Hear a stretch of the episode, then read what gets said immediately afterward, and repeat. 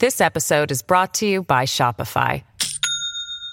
Do you have a point of sale system you can trust, or is it a real POS? You need Shopify for retail. From accepting payments to managing inventory, Shopify POS has everything you need to sell in person. Go to shopify.com slash system, all lowercase, to take your retail business to the next level today. That's shopify.com slash system. And now, Veep Thoughts by Kamala Harris. Everything is in context. My mother used to, she would give us a hard time sometimes, and she would say to us, I don't know what's wrong with you young people. You think you just fell out of a coconut tree? you exist in the context of all in which you live and what came before you. This has been Veep Thoughts by Kamala Harris. Stu Does America. Head to blazetv.com slash stu and help us push back against the rapid, unscheduled disassembly of America. Use the promo code STU and save 10 bucks. If you're watching on YouTube, uh, like, do us a favor, just like the video right now, subscribe to the channel, drop a comment below. It helps the algorithm robots feel satisfied with themselves. Chuck Holton from Newsmax is going to join us uh, from the border uh, near El Paso with the latest on the migrant crisis brewing there. I might actually talk about George Santos today, maybe for a second. I make no promises, but I might happen to touch on that for a little bit. But we start by doing the end of Title 42. Yes, the end of Title 42. You know, it was interesting seeing Donald Trump on CNN last night. We kind of got a reminder of what that experience was like. We'll get into that a little bit later, probably as well. But, you know, what was interesting is if you are a border policy nerd, and I know, I know there's a few of you out there you're weirdos, and that's okay. That's we, we, we have a large gathering of weirdos here in this particular audience. If you're a border policy nerd, you looked at the Trump presidency as one with a lot of potential, but policy wise, you didn't get an awful lot out of it.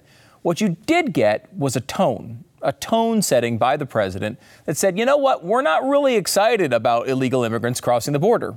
We'd rather not have that happen. He was very, very clear about that. When he started and became president, the numbers dropped through the floor. Now, that didn't last forever because just words will only carry you uh, so far. We got some policy improvements, but you know, like we really talked a lot about the wall. We didn't really get the wall. We got a little bit of a wall, a little bit of a wall, but we didn't get the whole wall. We didn't get all the policies that maybe we wanted as border hawks, if you happen to be one. Um, but what we did get is a difference in tone, and that tone is not nothing. It's, you know, a lot of times words are just empty words, but that's not the case when you're talking about incentives and people coming from foreign lands to cross the border. Trump kept saying, look, bottom line is we don't want you crossing the border illegally. Now we get into the 2020 election, and what do you do if you're Joe Biden? Well, you have to take the other side of that, right? You have to be on the other side. And you have to tell the American people over and over again that we want people here. These are good people. They're coming here for jobs, and we love them, and they should come, and they should be uh, helped, and this should be humane, and all these wonderful things. And you make it sound so wonderful that you can understand why people think you don't care if that border exists. If you're in Mexico, you're in Guatemala, you're in, uh, you know, uh, El Salvador, you want to come to the Amer- America, you see our president on television talking about he, how he's going to do uh, other things, he's going to allow you in. Well, of course you think you can come. And that's why we had such a change. Let me just give you a perspective. Let me just show you the border crossings. These are the apprehensions from uh, Trump's presidency into Biden's presidency. And you see the very clear line here. Trump's were very, very low, under 50,000 all the way up to 2019. This is 50,000 per month. Had that one spike in 2019 up to 130,000 for only one month. And then it fell way back down, fell super low during the pandemic, rose back to about 60 or 70,000 before Biden uh, took over. But look at the difference since Biden took over. It went up and up and up and up across 150,000 in his third month, up over 200,000 in his eighth month and has stayed over 200,000 mostly since then, peaking at over 250,000 in a month. That's unheard of. It's not just unheard of for Donald Trump, it's unheard of for Barack Obama. This has been a, uh, an administration that has failed miserably on the border, and even it's, it's been a failure even though he had Title 42 in place. Title 42 is a COVID era Trump uh, doctrine that basically says, look, if you come across the border, we're, gonna, we're not going to have a big process here. We're going to send you right back home when we catch you because you might be spreading COVID here. Made a lot of sense in you know early 2020. Uh, doesn't make much sense now as a COVID uh, policy. But it's interesting seeing what's happening right now. For a very long time, we've been told people are going to pour across the border when Title 42 goes away. The media has been telling us this, conservatives have been telling us, liberals have been telling us this. We've really agreed on this for a long time. Now, what's interesting here, now we're having a situation where border crossings are spiking before Title 42 goes away, which, by the way, is at midnight tonight. Spike in U.S. Border, uh, Mexico border crossings fuels political tensions as Title 42 ends. That's kind of strange. Um, and you'd think to yourself, okay, well, they're coming over before, but maybe they're giving it a shot one last time. They, they can always cross over afterward as well. We are seeing a big reaction from the White House, at least an outward reaction. Under pressure, Homeland Security is surging resources to the border as Title 42 ends. Again, a consistent message. We know that people are going to be rushing to the border around this period. We could see a major explosion here. Now, this is happening not just at the border, but all across the country. Cities are having these issues as well. Kathy Hochul in New York has issued an emergency order for their migrant crisis.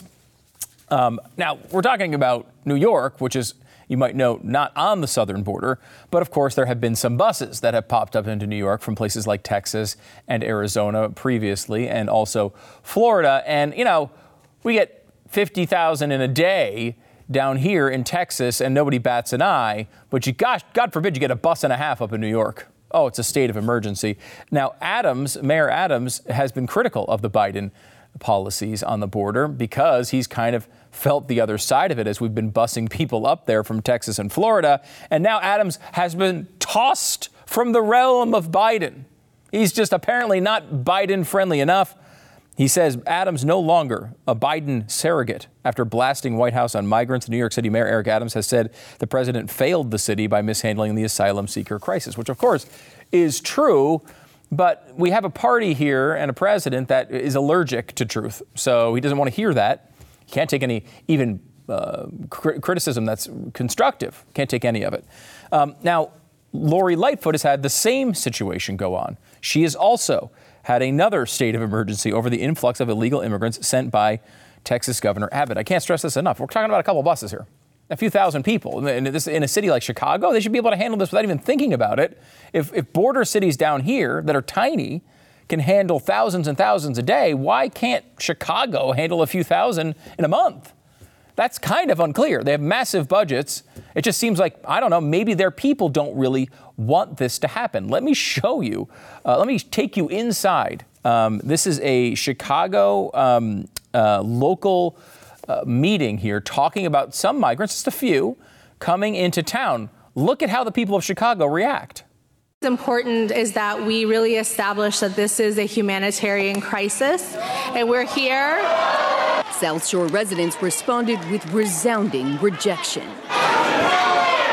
While this crisis may constitute an emergency for the city of Chicago, it does not constitute an emergency for the South Shore community. Incoming migrants have overwhelmed district police stations by the hundreds. It's my turn. It's my turn. Hello. But city leaders could barely eke out a word of the details about a proposed respite center at the former South Shore High School. When it comes to the total number of people at South Shore at any given point in time, it is fluid. We'd start with 250, 500. How could you do that without consulting us? I am concerned with safety in the area. I mean, these people are pissed. And again, we're talking about 250 migrants. Every place down on the border is getting thousands every day, and they don't. No one seems to care at all. It's really fascinating to watch. It's interesting to watch the buildup to the lifting of Title 42, which again happens tonight at midnight. For months and months and years, we've been told this is going to be this explosion of people coming across the border. The, the, the White House has known this. They've talked about it. Yet all of a sudden, as we approach this day, we're suddenly seeing a bizarre sort of reversal. And you have to wonder if part of the plan here is to alleviate this giant rush of people crossing tomorrow by having them cross earlier before Title 42 actually happens. This isn't a solution to the problem, it's a way to uh, manage the crisis, it's a way to manage the PR for the crisis. And you can tell by the media reporting, who again have been telling us for two years this is going to be a huge flood of illegal immigrants or asylum seekers crossing the border. And now all of a sudden, there's all these reports out there about the exact opposite. You know what? Maybe it might be harder to come over after Title 42. Maybe people would find it to be easier coming over before. I don't know where we're getting that from. Gee, it couldn't be the White House, could it? That would be, I know, really, really stunning. And you'd think, well, what evidence do you have of coordination between these migrant crossings before Title 42 goes away and uh, the Biden administration? And I don't have much other than the fact that uh, someone actually witnessed it happening. Um, I witnessed Biden officials helping people come into the country illegally. This is in the New York Post. And it's a fascinating story uh, from Todd Bensman. He joined us on the radio show as well today. He said a group of maybe 100 or 150 people would get up as though they were in response to a signal. And then there was a pause, followed by a little, a little while another group. So I I asked the Mexican immigration officials, is he on the Mexican side of the border? Uh, what was going on. They told me something shocking. They said their superiors were coordinating with U.S. officials on when to let legal illegal immigrants cross the river. Biden's DHS wanted to make sure they were finished processing the batch of migrants before the next batch came across to make the whole process look less chaotic and newsworthy. To achieve that, they were collaborating with Mexican officials through an encrypted social media chat room on when to allow the next group to cross. As Todd says, this goes beyond just acquiescing to illegal immigration, it's facilitating it. And of course, that's blatantly true. Now, we've been told that the administration has had two years to plan for this day. They probably should be able to come up with some orderly solution to what's about to happen here, but that does not seem to be the case. Just ask, you know, Joe Biden. So, but it remains to be seen. It's going to be chaotic for a while. Oh, good. You've had two years to prepare, and it's going to be chaotic for a while. That's it's a perfect solution. Now, there is some something there uh, to the people who are saying it could be harder after Title 42 goes down. Uh, Title 42 basically allowed them to deport people immediately when they came over without any real hearing or anything, just get them back there. We don't want to deal with COVID. You got to go back to your side of the border. The problem with that is it did not have any penalties attached. So if someone crosses the border, they get caught, they get sent back. Two days later, they cross again, the same thing just happens again, and they can keep trying over and over and over and over again. Biden is going back to a former policy that has some teeth in it, although those teeth are never really seemingly applied. For example, if you are deported, uh, or you lose your asylum case, you have to be out of the country for five years before you come back in, or there could be some real penalties. But the, the odds of these penalties happening are very, very low. Uh, now, Title 42 is going away. Title 8 is the immigration is in the immigration spotlight ahead of Title 42's expiration. Basically, Title 42 goes away. Title 8 is the standing policy from before that. That goes into place. But the Biden administration has built in all sorts of exceptions to the rule. Now, first of all, they're going to begin what they're calling safe street releases. Now, I don't know what a safe street release is exactly. I assume it means they don't drop them in the middle of a highway. I don't know what this means. Uh, they're not in oncoming traffic. I don't know. What this basically means, a safe street release, is when they run out of room for illegal immigrants to be housed, they just drop them off at like bus stops and gas stations and supermarkets and then cross their fingers. Good luck, everybody. See you in a couple years when your hearing is ready to go just completely insane. That is a problem right there. Now, Biden administration is allowing for the release of some migrants into the U.S. with no way to track them. Again, this is from friendly media sources who are telling us this is going to happen in advance. They're like, we already know this is going to go really poorly. How about we just like release them and hope they come back later? We have no way of really keeping track of them. That that's kind of a problem, isn't it? Now, they have all sorts of bizarre exceptions here.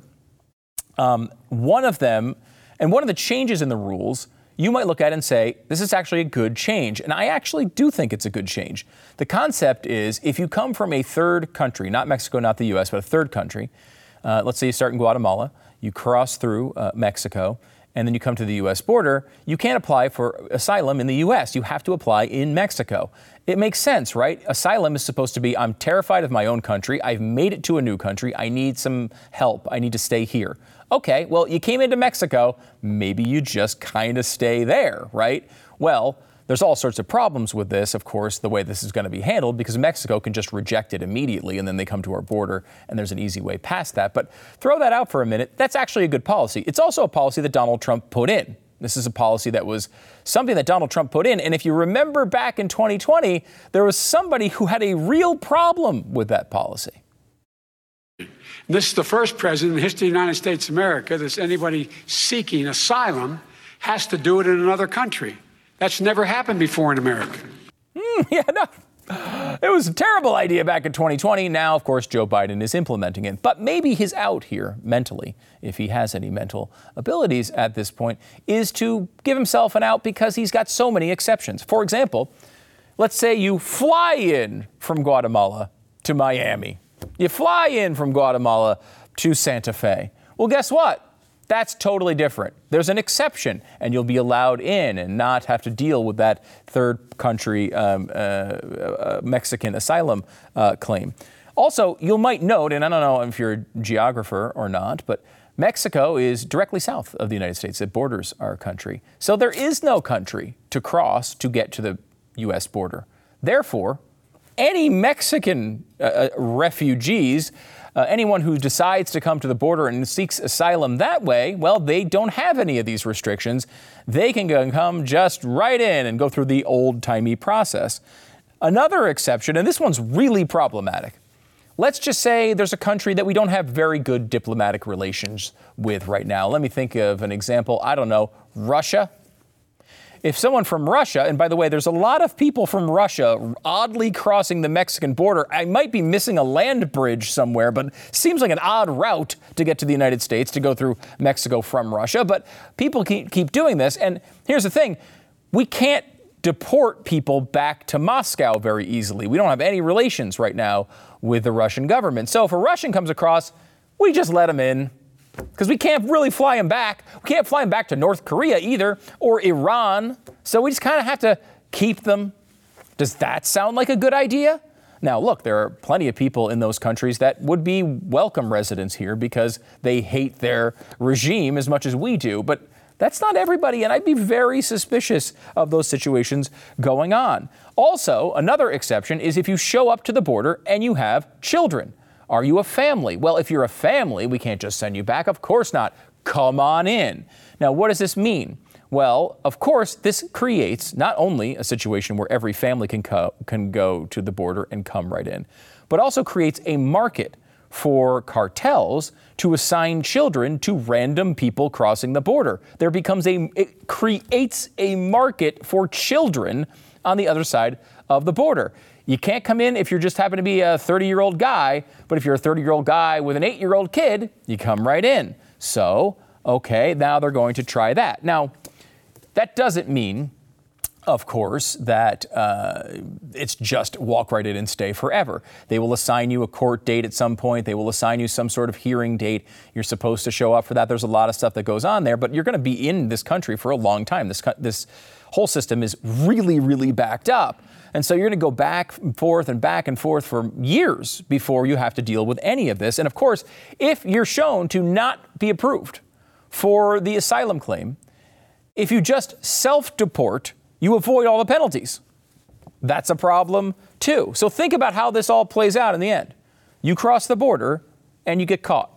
And you say uh, asylum. So you get released into the country with any of these exceptions, and then you get an asylum hearing date. Now, of course, you're probably not going to go to that asylum hearing because you're already living in the United States. You already have the thing that you want. But let's just say you go to that uh, hearing date, you go through that whole process, and then they say, hey, sorry, you've lost. You're going to have to leave for five years. Well, Of course, you could just self deport and, and, and, and, separate that, but let's just say you don't do that. You decide you're going to take the punishment, you're going to be deported and have to go for five years. Of course, by that time, you've already probably been in this country for five years. You've already been here, and you've already had the benefits of what you're looking at. And of course, after those five years are up, what is the left going to say? They're going to say, How can you deport these dreamers? These dreamers who have built a life here, they've been here for five whole years after all. And maybe they've had a child here, and that child has never known anything other than living in the United States and blah, blah, blah, blah, blah. You see how this plays out. This is going to be a pathway to millions of people coming into this country that are not going about it the right way. Again, I want people here that do it the right way. I think it makes our country stronger.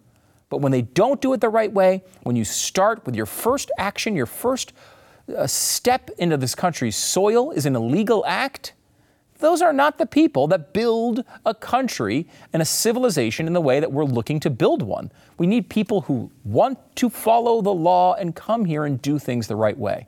We're going to look at the border even closer. Coming up, Newsmax and his, the war correspondent Chuck Holton is going to be with us in just a second.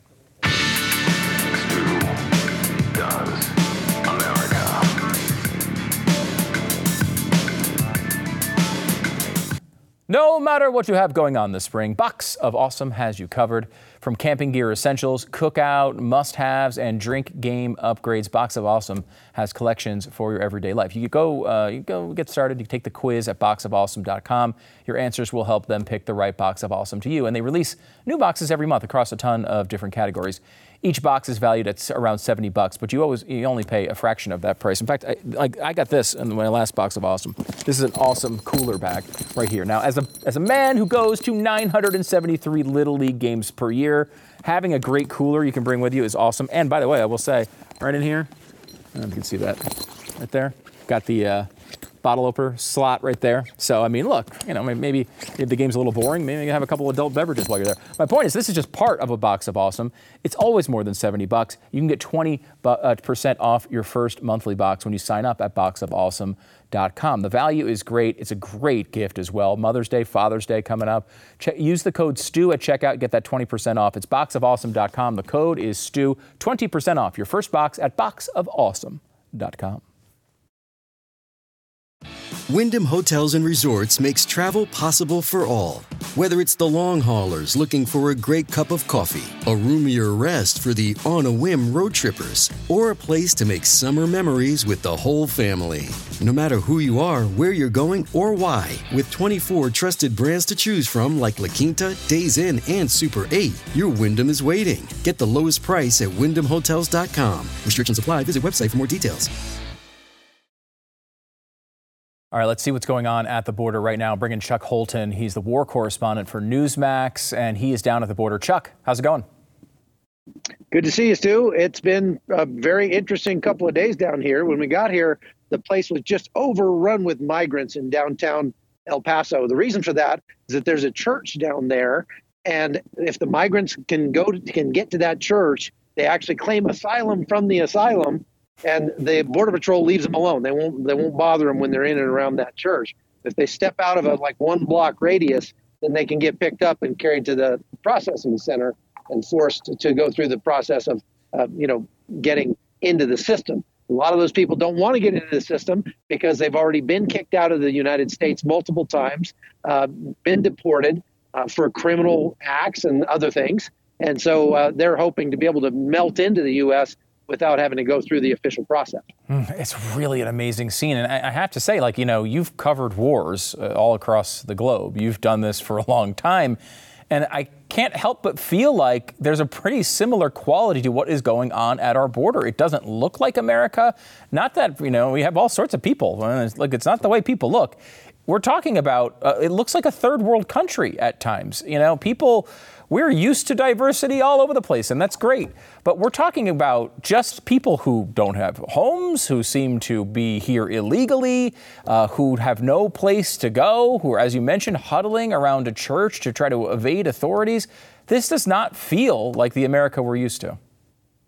Well, think about this. Uh, most of the people that we've been talking to in this area come from Venezuela because the cartels, and in fact, in cooperation with the U.S. government, decide where the different people groups go. So if you go down to Reynosa, you have mostly Haitians. You come up here, you have mostly Venezuelans. The Chinese are more on the California, uh, Mexicali area.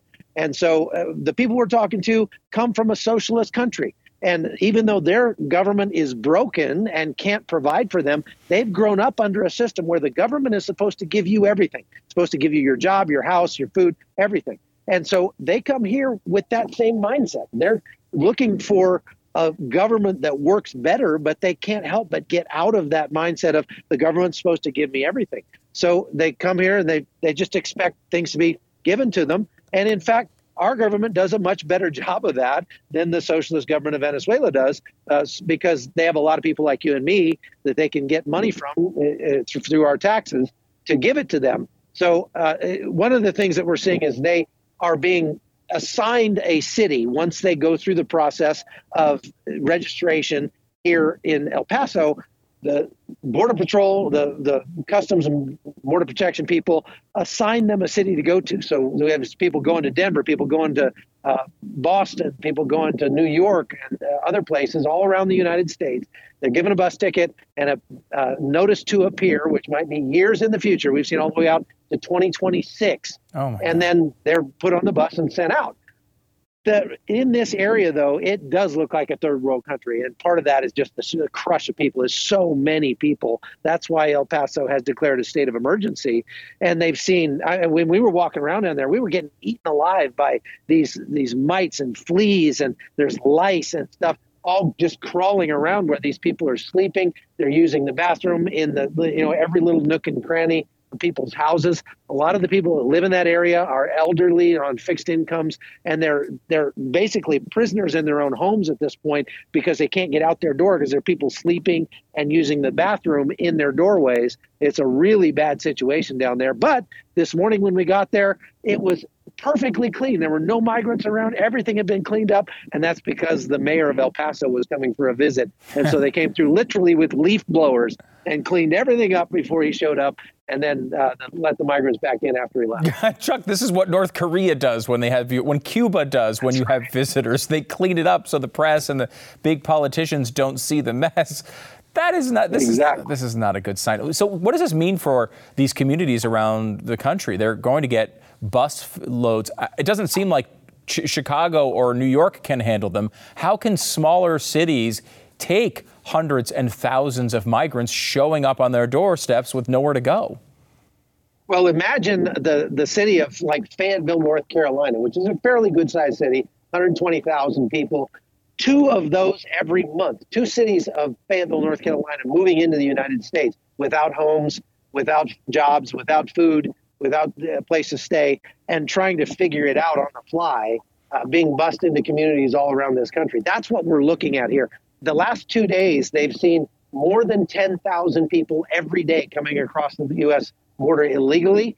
Uh, that's in anticipation of Title 42 going away. They say there's 150,000 people right over there across the border in Juarez, Mexico, waiting to rush the border tonight at midnight to come across. And so it's only going to get worse. And the Biden administration knows it. They are starting to panic. How do I know that? Because today, when we were out along the border, what we saw were construction companies frantically building sections of border wall in places where there wasn't a border wall after the Trump administration left office. Uh, they, we, we talked to some of those people doing the construction, and they said you know, we were out here building the border wall when Trump was in office. We were told to stop as soon as Biden took office, and all the construction materials have been rusting away out here in the desert ever since then. But now all of a sudden, we're supposed to complete these sections of border wall because they're they're absolutely uh, afraid of the political fallout. You talk about the the person, the human cost let's talk about the political cost for the Biden administration of what's about to happen, and they know it. And so, very quietly, they're doing, even though they said border walls didn't work when Trump was in office, now they're building those border walls with the materials that Donald Trump left behind. it really is remarkable. And I will say, too, like, th- maybe this is the most surprising thing about this in that the Biden administration, we know they don't care about a secure border. They've never cared about a secure border. Not for one minute in their entire life, in my entire life, did I believe that they were going to do a good job on the border. But they do have a, a, a self, uh, a, a level of self protection when it comes to politics. And I don't think they see uh, scenes like what we've been seeing in El Paso as helpful to them.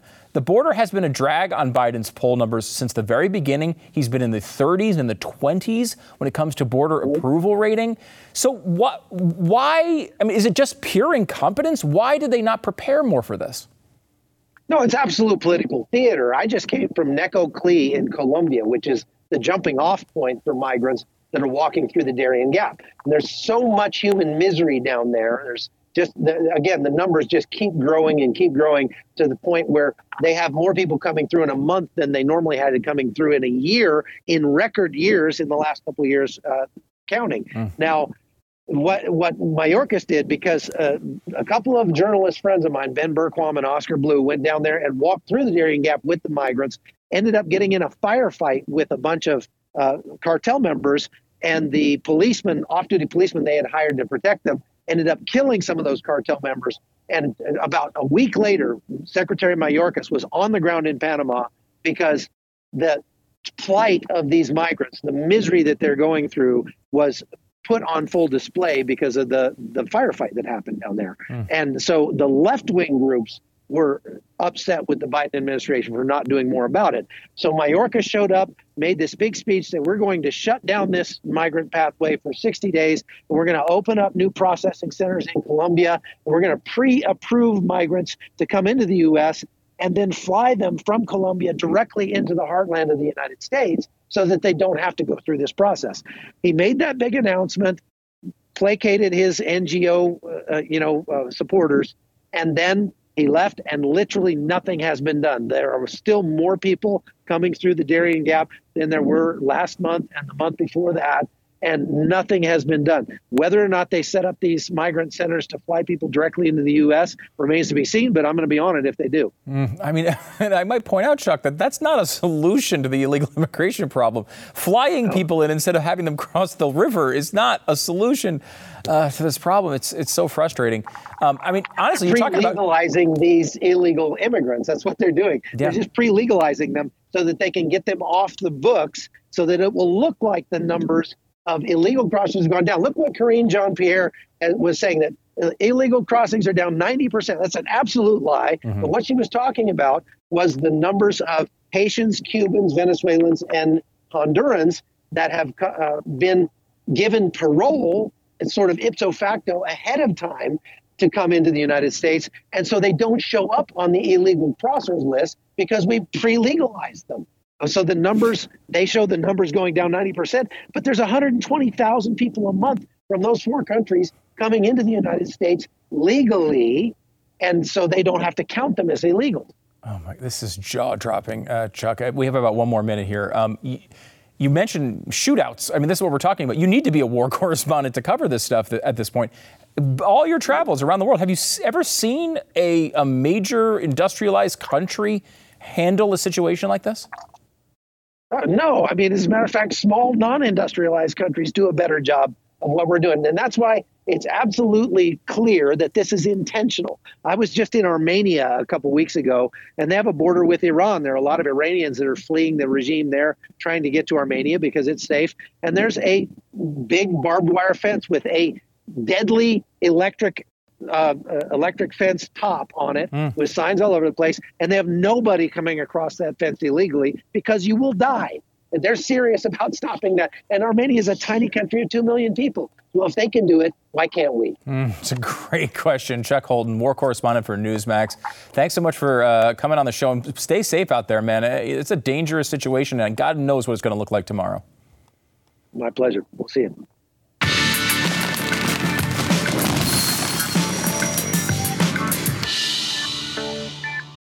This episode is brought to you by Shopify. Do you have a point of sale system you can trust, or is it a real POS?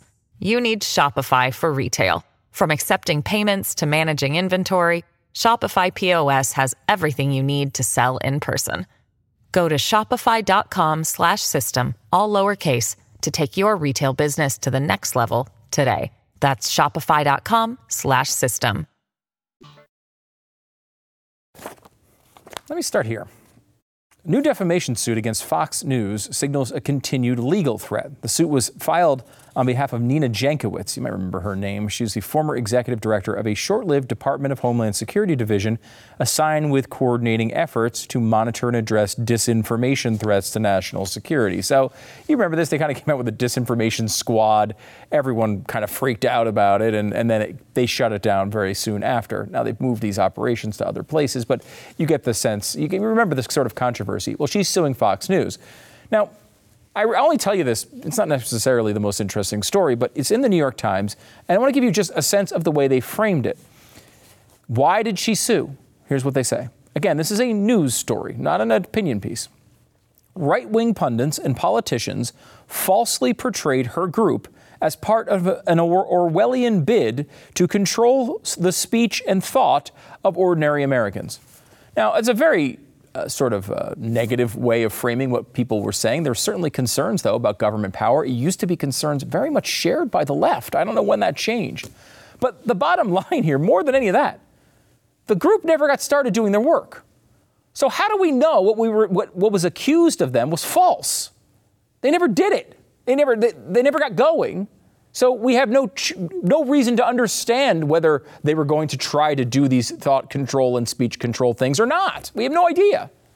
And this is how the media manipulates you every single day. It's one of the big problems Tucker Carlson was talking about in, in his uh, latest video. It's the reason why he's going to Twitter. Uh, he was, at least that was what he was talking about in his previous video. Um, now, I want to take this over to the George Santos story for a second. Look, up until, I don't know, a couple months ago, I've never heard of George Santos. I don't know who this person is. In fact, you may very well to this moment not know who he was. But he was elected as a congressman in New York, and he apparently lied about some aspects of his resume. He's admitted to those lies. And now the new update to that story is that he was arrested and he was charged with uh, fraud. The, the fraud story basically being that he took unemployment money while he had a job. Okay. The, uh, the headline to this story is George Santos, an accused con man who happened to trade in politics. Again, really, really negative. Now, I will point out, point this out to you first of all, that if this congressperson, Republican or Democrat, was from you know, Nebraska, you still wouldn't know his name. This is geographic bias. This story is only a story because the New York Times has written about it about 526,000 times. And so many uh, news publications around the country take their lead still to this day from the stupid New York Times. Why do we care about one congressman? This happens all the time. There's corruption stuff that happens all the time with congressmen. They're, they're, you read about it in the tip sheet from Politico, and then it's over. Instead, this George Santos thing drags on day after day. Part of that is politics, Republican targeted. Part of it is it's such a small majority, so they really want to get this guy out of office. A lot of it, though, is just geographic bias. But the point is, on the day where the George Santos thing happened, and it was the lead story on almost every mainstream report, on that same day, Republicans had a major press conference discussing accusations against the son and the family of the President of the United States, including many things that point to the fact that maybe the President of the United States received money from foreign entities while he was Vice President of the United States. Okay? They don't have all the information yet. They're still going to get subpoenas. This was the first step in that process.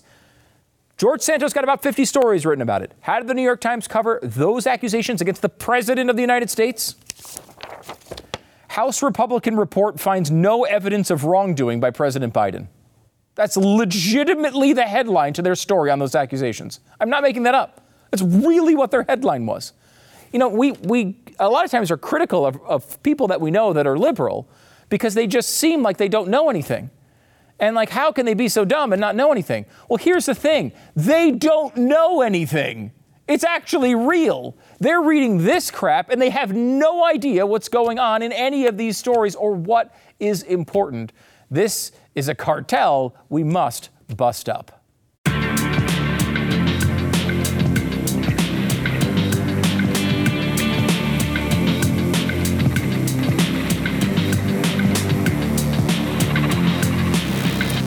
You know, I do the show every day from Texas. I live in Texas, and I love Texas, but never want to leave. But it gets really hot in the summer, and I got to tell you, you know, nobody's happy when you're you can't stay dry down there in the under underpants department. You don't want that. It's getting hotter and hotter, and there's nothing worse than being uncomfortable down there. It can ruin your whole day.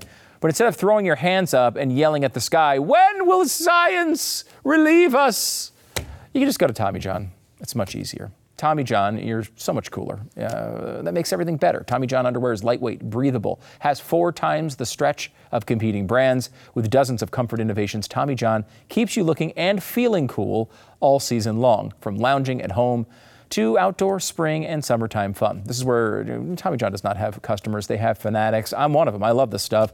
There's they sold over 17 million pairs of Tommy John because people love their their underwear and they're very underrated. I would say loungewear. You want to lounge around the house? Nothing better than Tommy John. Plus, there's no risk because you're covered with Tommy John's best pair you'll ever wear, or it's free guarantee. 20% off your first order at TommyJohn.com slash stu right now. 20% off right now, TommyJohn.com slash stu.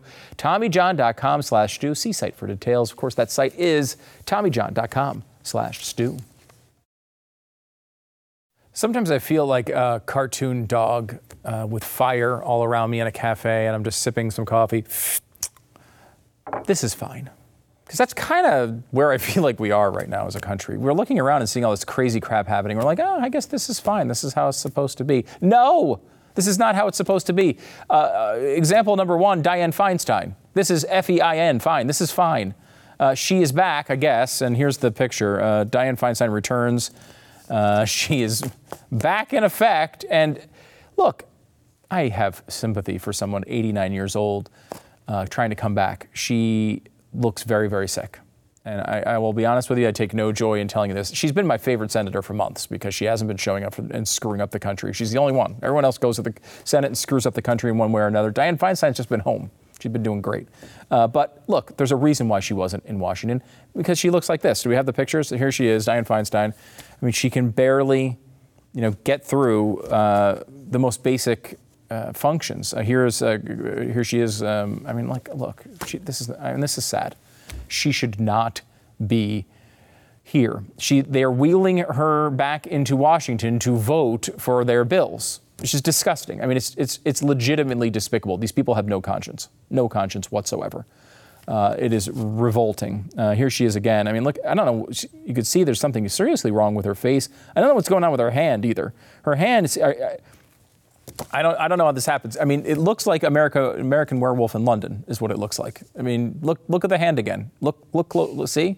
It's pretty, it's almost the exact same thing.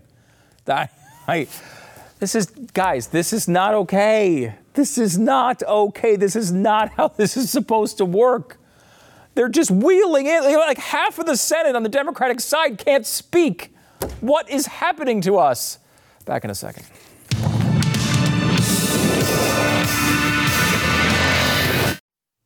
Okay, so here's what happened.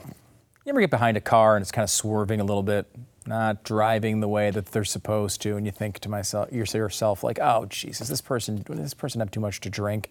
You kind of back off of them. You're a little bit skeptical. You don't want to get near them. We've kind of been in that position before, right? Well, sometimes there are indications that that person is intoxicated, and that happened um, in this one particular case in Kansas, because um, the Kansas driver in Bud Light beer can costume was arrested was arrested on suspicion of DUI. Here he is. Yes, he's out there taking.